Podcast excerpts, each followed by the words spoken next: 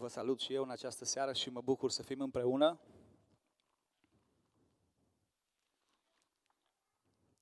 Împreună unii cu alții și împreună cu acest Dumnezeu Sfânt cu care nimeni nu se poate asemăna și în prezența căruia totul strigă slavă, glorie și cinste.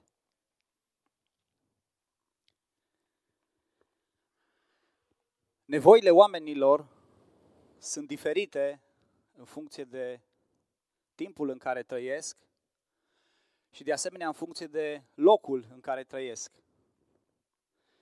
Dacă ne gândim la o țară din Africa, o țară foarte călduroasă, o țară în care infrastructura nu este bine dezvoltată, nevoia oamenilor din acea zonă este nevoia de apă. Absolut. Dacă ne gândim la o țară săracă, care nu are resurse deloc, nevoia principală a oamenilor din acea regiune este sărăcia, este lipsa. Dacă ne gândim la o societate dictatorială, la o țară în care există o conducere agresivă, problema oamenilor de acolo este persecuția. Nevoia acută a oamenilor de acolo este persecuția.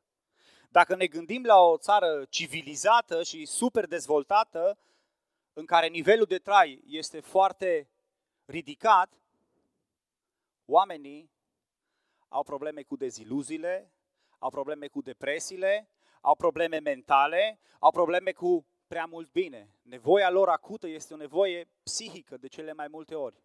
Nevoia lor principală. Nu mai știu ce să facă de bine. Și dincolo de toate aceste nevoi ale oamenilor, există o nevoie pe care orice om, din orice generație, din orice timp ar fi trăit și în orice cultură sau spațiu ar trăi, o are. Și este nevoia de Dumnezeu. Știința actuală încearcă să ascundă această nevoie a oamenilor sub diferite pretexte. Cultura actuală încearcă să ascundă această nevoie a omului, nevoia de mântuire. Din păcate, de cele mai multe ori, până și biserica ajunge să ascundă această nevoie a oamenilor și să nu mai vorbească așa de mult despre ea și să se concentreze pe toate celelalte nevoi care sunt reale, dar care sunt net inferioare acestei nevoi majore, nevoia de mântuire, nevoia de Dumnezeu. Biblia, Cuvântul lui Dumnezeu, este o carte care are diferite rețete, diferite sfaturi, diferite îndemnuri pentru multe din aceste nevoi. Chiar dacă are foarte multe date istorice, însă, Biblia nu este o carte de istorie. Chiar dacă Biblia, în nenumărate cazuri, vorbește despre construcția unor clădiri, ea nu este un tratat de arhitectură. Chiar dacă vorbește despre probleme psihologice, ea nu este o carte de psihologie. Ci Biblia, în primul rând și scopul ei principal, este acela de a ne spune despre adevărurile fundamentale ale lui Dumnezeu, despre nevoia omului de mântuire și despre cum se ajunge în posesia ei. Acestea sunt lucrurile care în mod primordial Biblia vine să le descopere. De la începutul ei până la sfârșitul ei vedem un Dumnezeu minunat, măreț și planul lui, cum lucrează el în omenire în fiecare perioadă. De aceea și această serie de predici, Mărturii. De aceea, pentru că vrem să vedem care sunt acele adevăruri fundamentale, acele nevoi fundamentale. Sunt sigur că mulți dintre voi vă confruntați cu nevoi, că ne confruntăm cu nevoi. Sunt sigur. Însă, toate aceste nevoi sunt subordonate nevoii principale. Și lăsați-mă să vă explic cum. Dacă nevoia de mântuire este împlinită, dacă omul ajunge să-L cunoască pe Dumnezeu, dacă omul ajunge să intre într-o relație bună cu Dumnezeu, el, așa cum spune psalmistul într-un dintre psalmi, ajunge să stea cu piciorul pe stâncă. Și chiar dacă va fi confruntat cu alte nevoi, stânca aceea nu se mai clatină. Stânca aceea nu-i mai poate fi luată. Pentru că Iisus Hristos, Mântuitorul lumii, este stânca noastră. Și noi stăm pe această temelie tare și atunci când stăm pe această temelie tare, toate celelalte nevoi le putem îndura, putem trece peste prin harul Lui. Așa să ne ajute Dumnezeu. De aceea am început această serie de predici din cartea 1 Petru, numită Mărturii, și data trecută am privit la un subiect destul de teoretic și abstract, mântuirea, și aș vrea doar scurt să trec în revistă principalele idei pe care le-am extras de acolo. De ce spun asta? Pentru că în toate celelalte mărturii pe care le vom studia împreună, asupra cărora ne vom uita împreună, vor face referire la această nevoie de mântuire, ce este mântuirea, cum se ajunge la mântuire și cum se aplică mântuirea. Mântuirea, spuneam, este inițiată de Dumnezeu, pornește din inima lui Dumnezeu, un Dumnezeu plin de dragoste și îndurare care pleacă în căutarea omului să-l găsească, să-i ofere o salvare. Este inițiativa lui Dumnezeu și este dusă la îndeplinire prin planul de mântuire pe care Dumnezeu l-a alcătuit în Iisus Hristos. Venirea lui Iisus Hristos în lume, moartea lui pe cruce, învierea lui și proslăvirea lui sunt planul de mântuire al lui Dumnezeu dus la îndeplinire. Când mântuirea pe care Dumnezeu o inițiază se întâlnește cu credința omului, când omul crede, el intră în această mântuire. Când omul crede ceea ce îi se vestește despre planul de mântuire, el primește această mântuire. Da? Astfel intrăm în posesia mântuirii, prin credință. Credința în Domnul Iisus, în planul de mântuire pe care Dumnezeu l-a făcut în Iisus. De asemenea, vorbeam data trecută, credința va fi încercată. În toate provocările vieții, credința noastră va fi încercată ca noi să vedem unde suntem, ca să creștem în această credință, dar de asemenea, credința ne aduce și bucurie, credința ne provoacă o speranță care rămâne acolo și această bucurie, știind că ne așteaptă mântuirea eternă, da? Și această credință este asigurată de însăși puterea lui Dumnezeu. Și amintește cineva versetul de memorat? Voi însă sunteți păziți de puterea lui Dumnezeu prin credință pentru mântuirea gata să fie descoperită în vremurile de apoi. Iar mântuirea se aplică atunci când inițiativa lui Dumnezeu de mântuire intră în contact cu credința omului și în om se produce nașterea din nou. Acest lucru este esența prorocilor din Vechiul Testament, inspirate de Duhul Sfânt, ne spunea Apostolul Petru, și a Evangheliei, propovăduită de predicatorii Noului Testament, inspirată de același Duh Sfânt. Aceasta este esența acestui mesaj. De acest har, de a primi mântuirea, beneficiem noi, cei străini și împrăștiați, cum spuneam data trecută, astăzi, aici și acum. Atâta vreme cât mai există un astăzi, putem încă să beneficiem de acest har. Astăzi continuăm să vedem mai amănunțit când aceste două lucruri se întâlnesc, mântuirea pe care o inițiază Dumnezeu și credința care se naște în inima omului, se produce această naștere din nou, vom continua să vedem cum arată cineva, un credincios născut din nou, și anume mărturia vieții regenerate, mărturia unei vieți regenerate, mărturia unei vieți noi. Și o să citim un pasaj din 1 Petru, următoarele versete, astăzi sunt 15, începând de la versetul 14 și vom continua până în capitolul 2, 3 versete. Aș vrea să citim cuvântul lui Dumnezeu, am stat în picioare la închinare, nu-i neapărat să ne ridicăm. Versetul 14. Ca niște copii ascultători, să nu vă lăsați târâți în poftele pe care le aveați altădată când erați în neștiință. Ci după cum Cel ce v-a chemat este sfânt, fiți și voi sfinți în toată purtarea voastră. Căci este scris, fiți sfinți căci eu sunt sfânt. Și dacă chemați ca tată pe cel ce judecă fără părtinire pe fiecare după faptele lui, purtați-vă cu frică în timpul pribegiei voastre, căci știți că nu cu lucruri pieritoare, cu argint sau cu aur ați fost răscumpărați din felul deșert de viețuire pe care îl moșteniserați de la părinții voștri, ci cu sângele scump al lui Hristos, mielul fără cusur și fără prihană. El a fost cunoscut mai înainte de întemeirea lumii și a fost arătat la sfârșitul vremurilor pentru voi, care, prin el, sunteți credincioși în Dumnezeu, care l-a înviat din morți și i-a dat slavă, pentru ca credința și nădejdea voastră să fie în Dumnezeu. Deci, ca unii care prin ascultarea de adevăr v-ați curățit sufletele prin Duhul, ca să aveți o dragoste de frați neprefăcută, iubiți-vă cu căldură unii pe alții din toată inima. Fiindcă ați fost născuți din nou nu dintr-o sămânță care poate putrezi, ci dintr-una care nu poate putrezi prin cuvântul lui Dumnezeu care este viu și care rămâne în veac. Căci orice făptură este ca iarba și toată slava ei ca floarea ierbii. Iarba se usucă și floarea cade jos, dar cuvântul Domnului rămâne în veac. Și acesta este cuvântul care v-a fost propovăduit prin Evanghelie. Lepădați, dar, orice răutate, orice vicleșug, orice fel de prefăcătorie, de pismă și de clevetire. Și ca niște prunci născuți de curând, să doriți laptele duhovnicesc și curat, pentru ca prin el să creșteți spre mântuire, dacă ați gustat în adevăr că bun este Domnul. Amin. Nu știu de câte ori ați citit textul ăsta, nu știu de câte ori v-ați uitat în el, nu știu de câte ori cât de bine îl cunoașteți.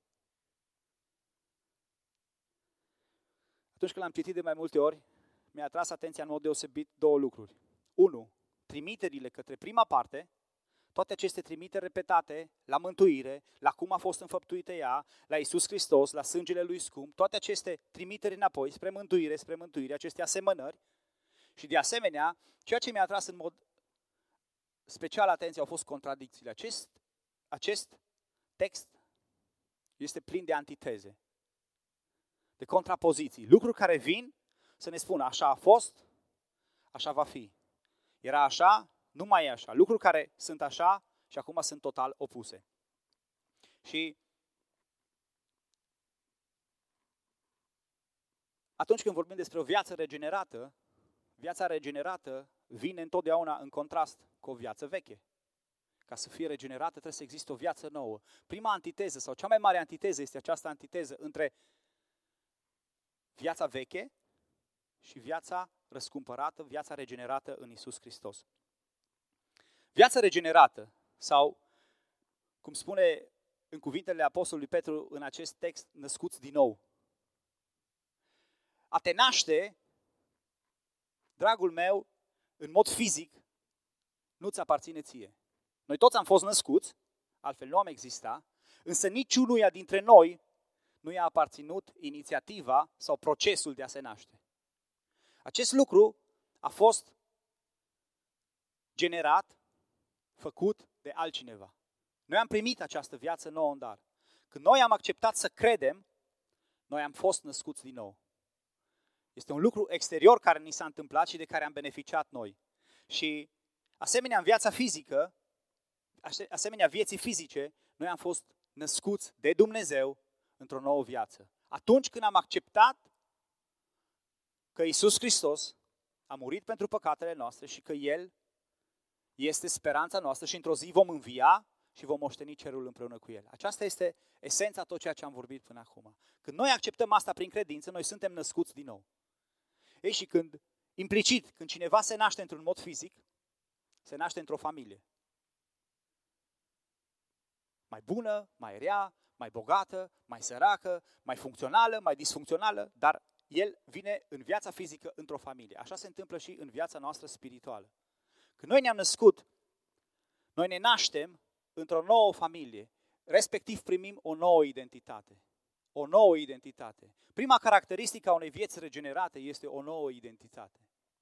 Pentru că, dăm voie să-ți spun, prima ta identificare, oriunde te duci, este numele tău. Și cum se numește unul dintre numele tale? Numele de familie. Oriunde te vei identifica pe pământul ăsta, te vei identifica după un nume și acest nume este numele de familie.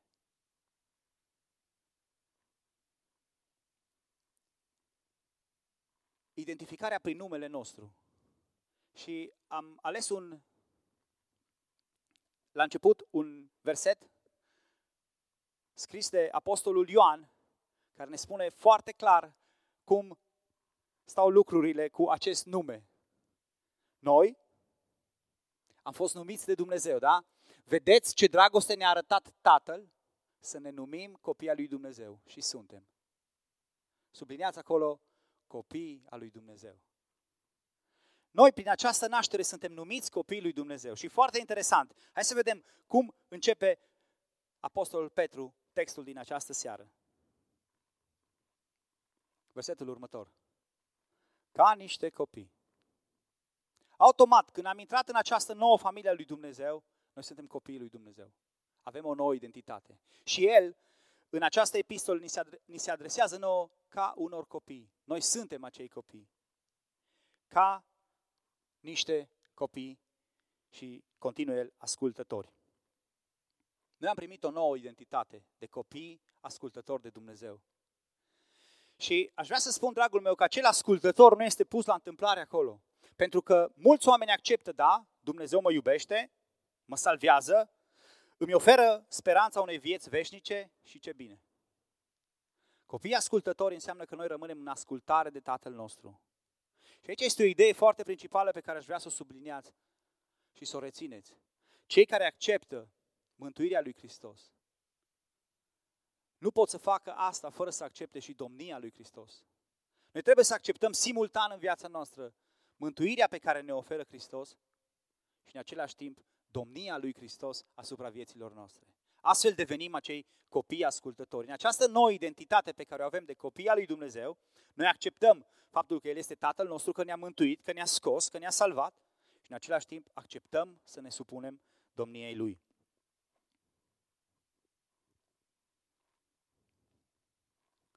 În textul nostru sunt mai mulți termeni care fac referire la familie și următorul termen care face referire la familie este cuvântul tată.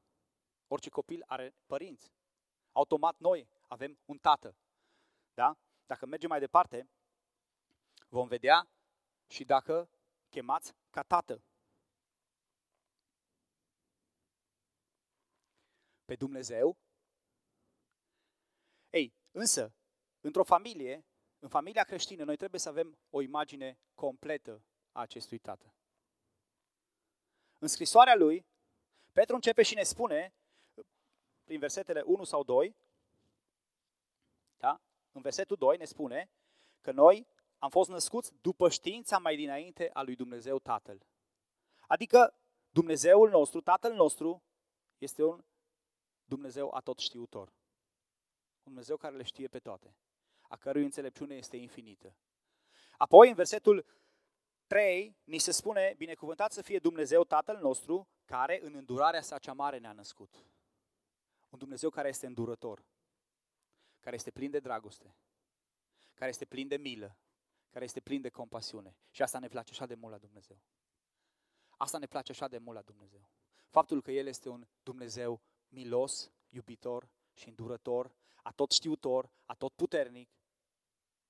Ei, dar Apostolul Petru, când vine contextul noi identități, ne spune, fiți atenți, voi trebuie să cunoașteți caracterul complet al Tatălui. Tatăl este un tată care și judecă. Și în versetul 17 spune, și dacă chemați ca tată, odată ce aveți această nouă identitate și îl chemați pe Dumnezeu ca și tată, fiți atenți, El judecă fără părtinire pe fiecare după faptele Lui. Este un Dumnezeu care va răsplăti fiecăruia după fapta Lui. Este un Dumnezeu care nu a venit să judece lumea, dar dacă tu nu accepti mântuirea Lui, vei fi judecat. Mânia Lui, care este reală, se va revărsa asupra oricărui om care nu alege să-L asculte. Tu trebuie să cunoști caracterul complet al lui Dumnezeu. Nu să alegi din caracterul lui Dumnezeu doar ce-ți place ție.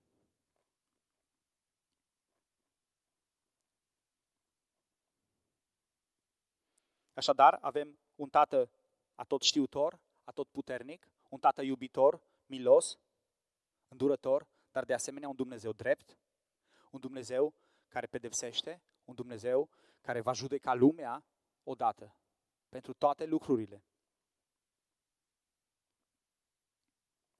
Și implicit vine acel cuvânt care se referă tot la noi, cei străini și împrăștiați. Aici Apostolul Petru folosește cuvântul în timpul pribegiei voastre.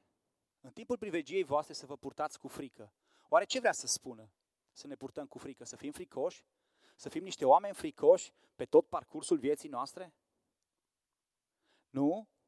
Nu se referă la acel tip de frică care provoacă anxietate, ci se referă la respectul pe care noi trebuie să-l datorăm lui Dumnezeu. La evlavia care a trebuit să însoțească atitudinea noastră atunci când ne raportăm la Dumnezeu.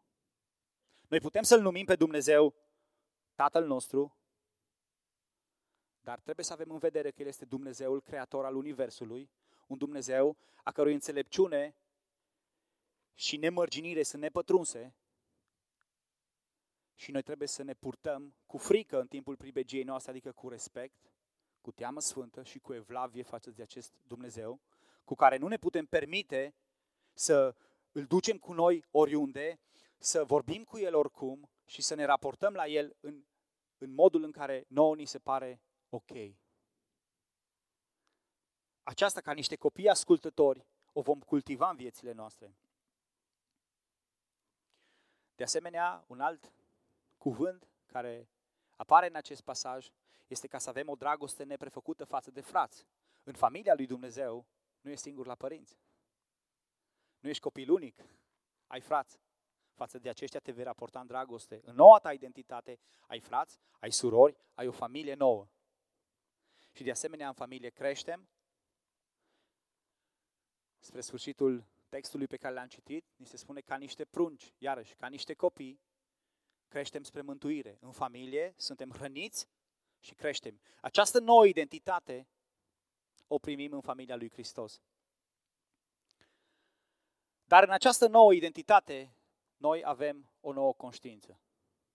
Noi avem o nouă conștiință. O nouă înțelegere a lucrurilor.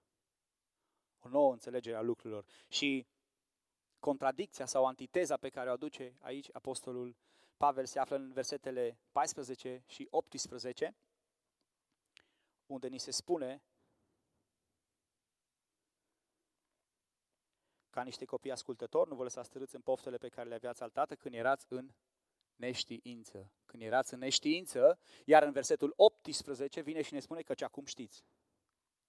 Aceasta este antiteza acestei noi cunoștințe pe care o avem, acestei noi conștiințe pe care o avem. Căci știți, acum știm. Ce știm? Sunt două lucruri importante pe care Apostolul Petru vrea să ne atragă atenția, că le știm. Știți că prețul mântuirii voastre a fost scump. Pentru a doua oară el vine și aduce în discuție aurul și argintul. Acestea sunt lucruri care arată sau care simbolizează bogăția lumii, dar voi ați fost mântuiți cu un preț mai mare. Aurul acesta și argintul vor piere. Prețul care a fost plătit pentru voi este nepieritor. Cu sângele nespus de scump al lui Iisus Hristos.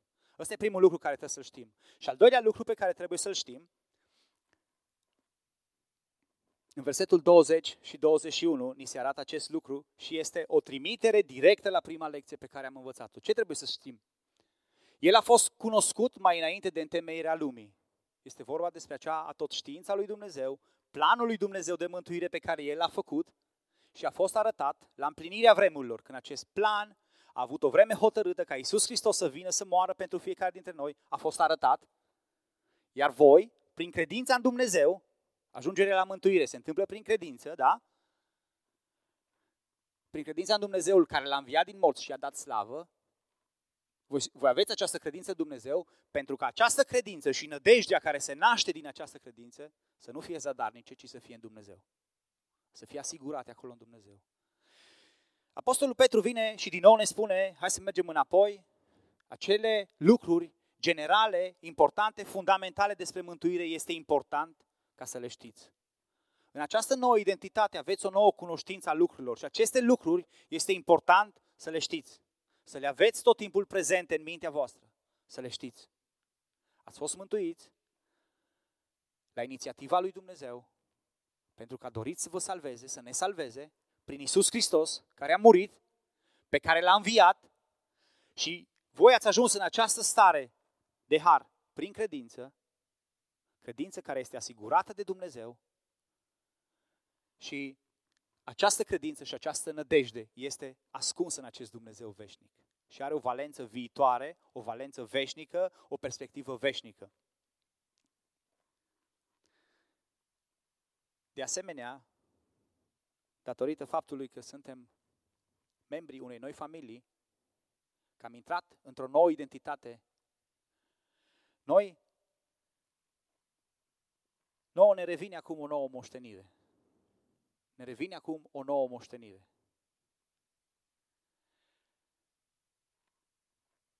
Automat, când ești mic, nu te gândești, ok, când sunt mare, ce pot să-mi ofere părinții mei, care este moștenirea pe care o primesc. Și această moștenire te o capeți și o primești treptat. În primul rând, primești o moștenire în educație. Educația pe care ți-o dau părinții tăi.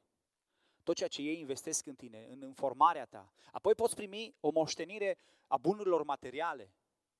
A tot ceea ce tu primești aparținând acelei familii. Pe măsură ce crești și te dezvolți și crești mare, și vezi lumea din jurul tău, îți dai seama ce binecuvântat am fost, că m-am născut în familia în care m-am născut și am putut moșteni acele valori, acele lucruri sau acele bunuri.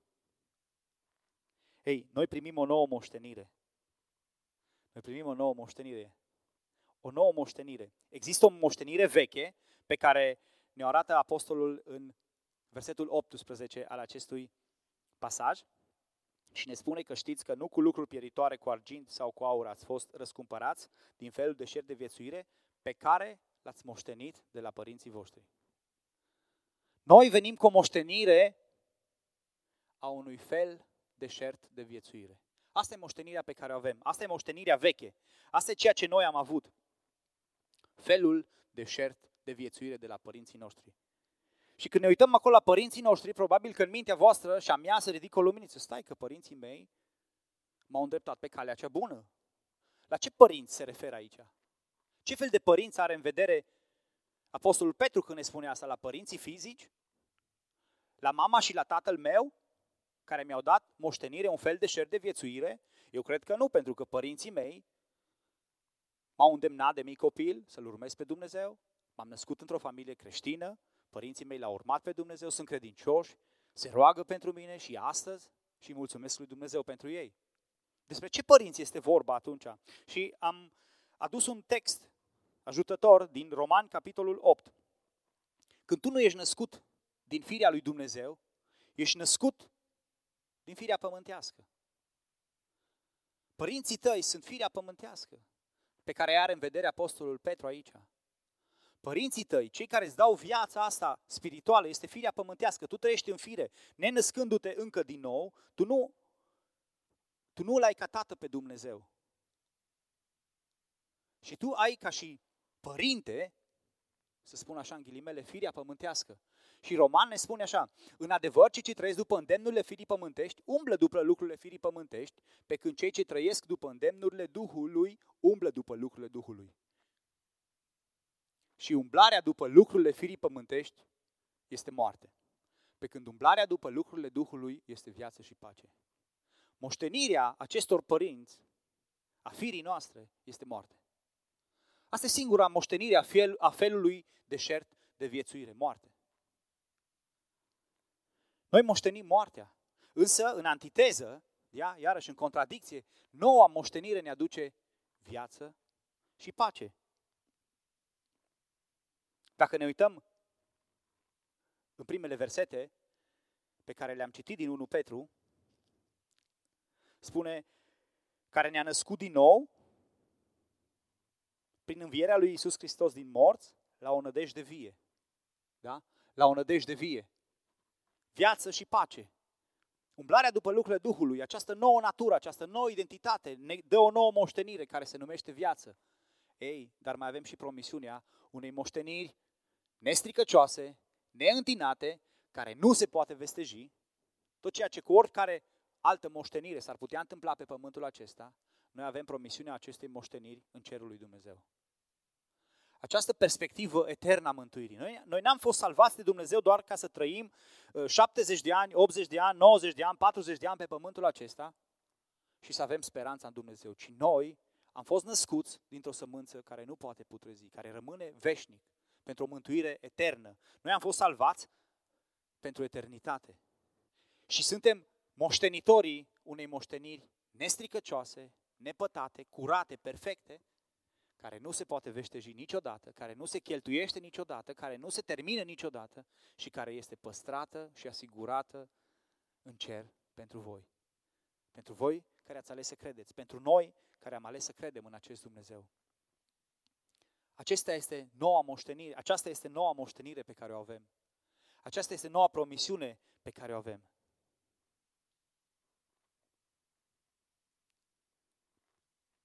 E bine, aceste trei lucruri pe care le-am enumerat până acum sunt, să zic așa, trei beneficii majore pe care le avem ca urmare a unei vieți regenerate. Și vom continua să mergem mai departe și următoarele caracteristici ar putea fi catalogate ca niște îndatoriri care ne revin nouă în această viață regenerată. Fiind născuți din nou, în această nouă viață, celelalte lucruri despre care vom vorbi în seara asta au un caracter de îndatorire, de ceea ce trebuie să facem noi. Dacă până acum toate acestea sunt niște cadouri imense pe care le-am primit, o nouă identitate, noi nu am făcut nimic pentru a ne naște în familia lui Dumnezeu, El ne-a născut acolo, noi am ajuns în familia Lui, am primit o nouă cunoștință a lucrurilor, o cunoștință reală a adevărurilor lui Dumnezeu și am primit o nouă moștenire. Aceste privilegii pe care le avem de la Dumnezeu determină să avem o nouă purtare. O nouă purtare. O nouă purtare pe care fiecare dintre noi avem. Și aș vrea să ne uităm în mod special, asta este partea centrală a acestui mesaj, versetele 14 și 15. Ca niște copii ascultători, nu vă lăsați târâți în poftele pe care le aveați altădată când erați în neștiință, ci, contradicția, urmează antiteza, după cum Cel ce v-a chemat este sfânt, fiți și voi sfinți în toată purtarea voastră.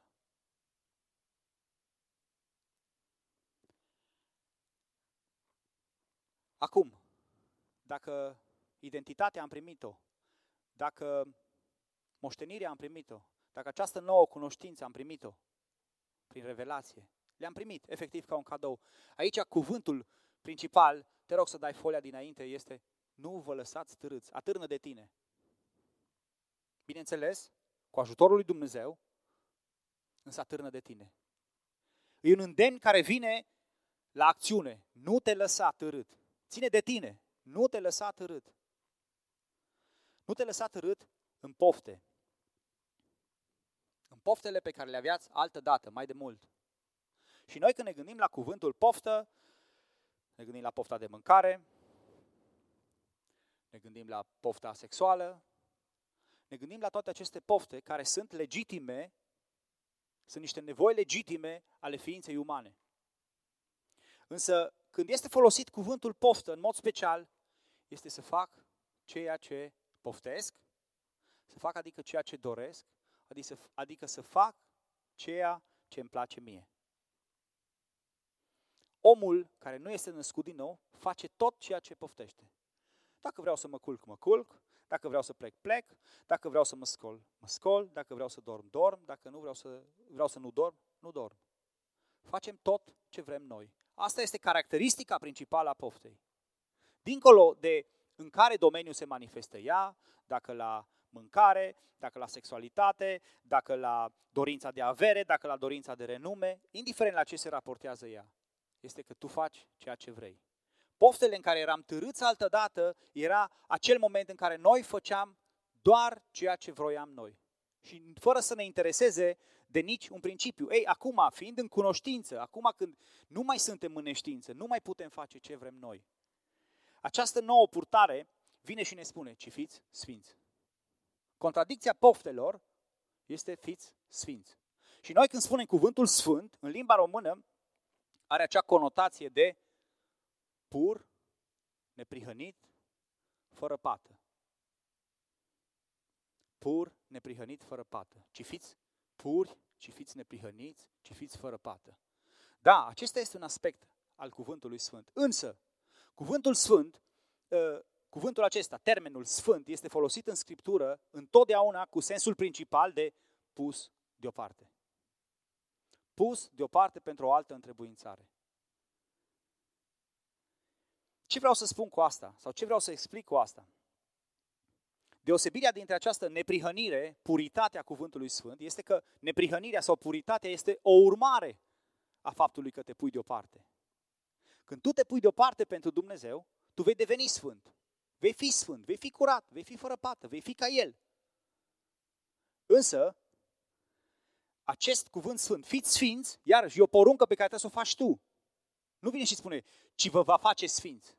Fiți sfinți. Fiți voi sfinți. Puneți-vă deoparte pentru Dumnezeu. Adică nu mai faceți numai ce vreți voi. Nu mai faceți, aș îndrăzni să spun, nimic din ce vreți voi. Faceți ceea ce dorește Dumnezeu să faceți. În toate lucrurile pe care le aveți de făcut, faceți ceea ce Dumnezeu vă spune să faceți. Acesta este această contradicție, a nu mai trăi în poftele pe care le aveați altădată, ci a trăi în sfințenie. Fiți sfinți, căci eu sunt sfânt. Acum, a fi sfânt, dacă îl consultăm tot pe Petru, el vine deja în versetul 1 și 2, cu care își începe epistola și ne spune așa: Petru, apostol al lui Iisus Hristos, către aleșii, împrăștiați și străini peste tot, după știința lui Dumnezeu, mai de dinainte, prin sfințirea lucrată de Duhul. Prin sfințirea lucrată de Duhul.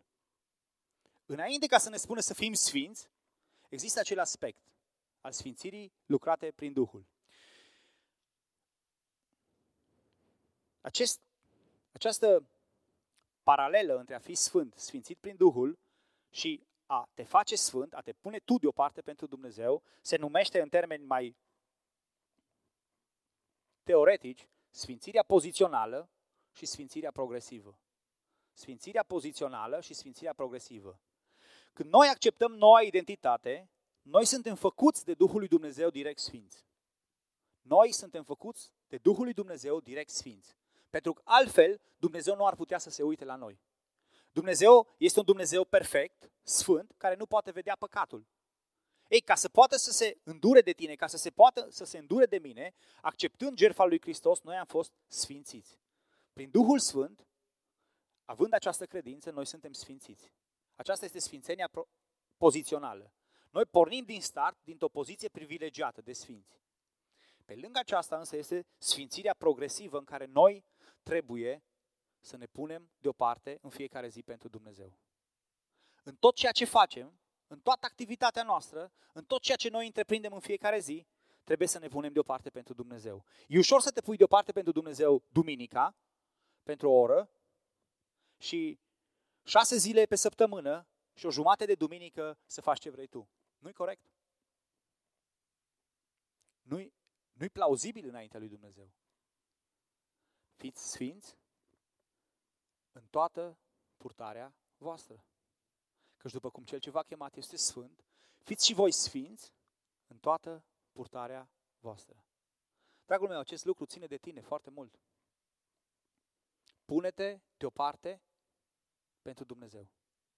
Separă-te de lume, separă-te de pofte, separă-te de dorințele tale și încearcă și luptă-te și străduiește-te ca în orice lucru să te pui deoparte pe Dumnezeu. Aceasta este lucrarea credinței în viața ta. Când tu crezi într-adevăr acest Dumnezeu, acest mesaj al mântuirii pentru tine, pune-te deoparte pentru Dumnezeu în fiecare zi.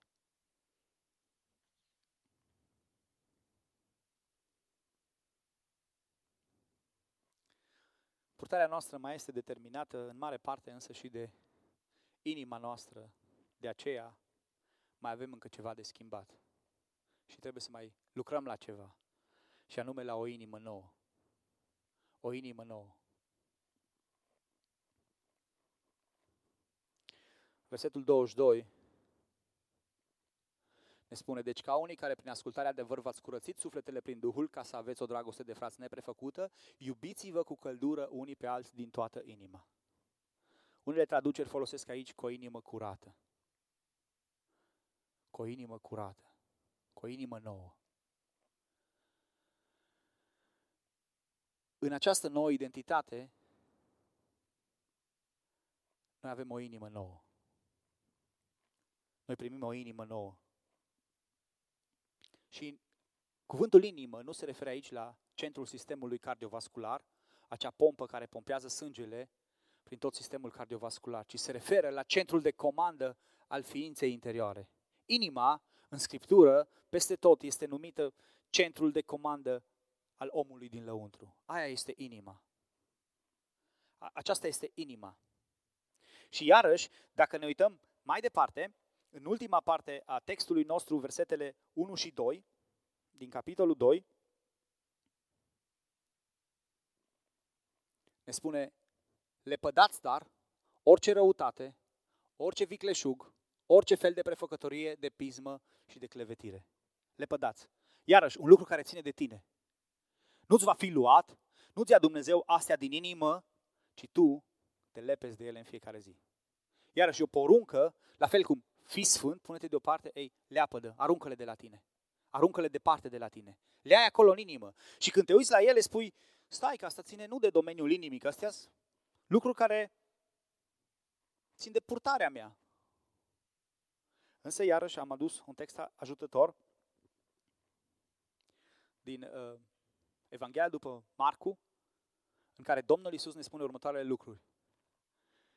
Căci ce iese din om, aceea spurcă pe om. Căci dinăuntru, din centrul de comandă, da, al ființei, din inima oamenilor, ies gândurile rele, preacurviile, curviile, uciderile, furtișagurile, lăcomile, vicleșugurile, înșelăciunile, faptele de rușine, ochiul rău, hula, trufia, nebunia. Domnul Iisus enumeră mult mai multe decât atinge Apostolul Petru în scrisoarea lui.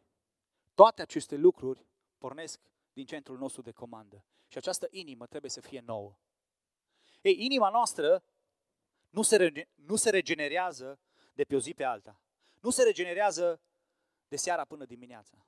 Acesta este un proces. Acest proces de sfințire de care vorbeam mai înainte, care merge mână în mână cu o purtare nouă, cu o inimă nouă.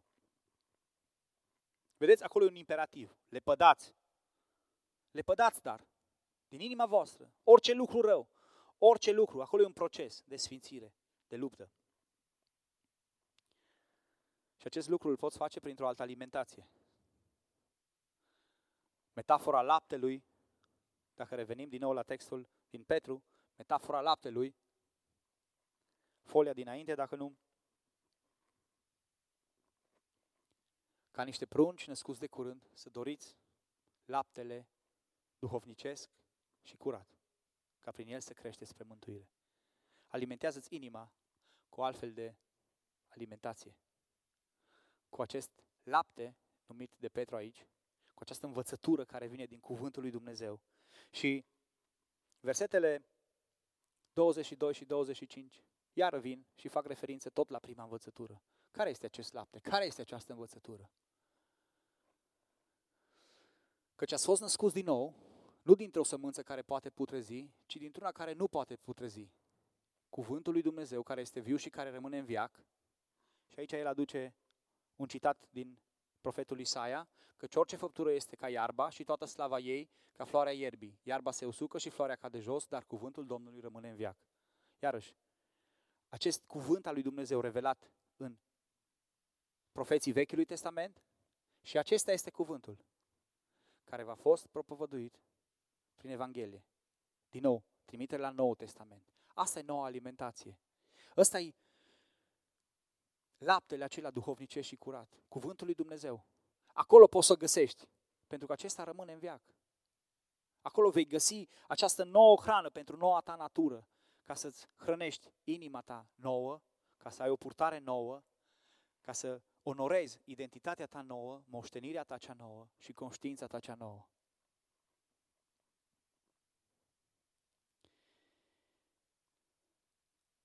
Data trecută, textul se încheia cu o concluzie, de aceea. și urmau niște sfaturi. De aceea fiți treji, vegheați și așa mai departe. Încingeți-vă coapsele minții voastre, fiți pregătiți. Textul se termină astăzi cu un dacă, cu o condiționare. Dacă ați gustat în adevăr că bun este Domnul. Vedeți, nu e un termen de comparație dacă ați gustat cât de bun este Domnul, pentru că El este bun în definiție. Ceea ce vrea să spun acest verset, în înțelegerea mea, este că toate aceste lucruri despre care vorbim sunt valabile dacă ați gustat într-adevăr ce bun este Domnul. Toate aceste lucruri ale noii identități, ale vieții regenerate în Hristos, au valoare, au sens, fac sens dacă ați gustat că Domnul este bun. Dacă ați gustat deja că Domnul este bun. Nu cât de bun. El este bun. El este infinit de bun. Infinit de îndurător. Dacă voi ați gustat. De aceea, dragul meu, mesajul meu, predica mea, vrea să te întrebe, să te conștientizeze. Ai gustat cât de bun este Domnul? Ai parte tu de această nouă familie? Ai parte tu de această nouă conștiință în care să te desparți de vremurile de neștiință și să cauți să crești în a cunoaște mai mult despre El? Dacă ați gustat cât de bun este Domnul. Spune în altă parte cuvântul lui Dumnezeu, apropiați-vă de El și El se va apropia de voi. Caută-L pe Dumnezeu din toată inima. Aceste adevăruri despre mântuirea pe care El ne oferă în dar, acceptă-le, acceptă-le profund în inima ta și spune, da, Doamne, cred. Este răspunsul credinței tale la mântuirea pe care El ți-o oferă în dar. Fă această pace cu Dumnezeu și El îți va oferi nașterea din nou. Ca oricine crede în El să nu piară, ci să aibă parte de mântuirea veșnică, de viața veșnică.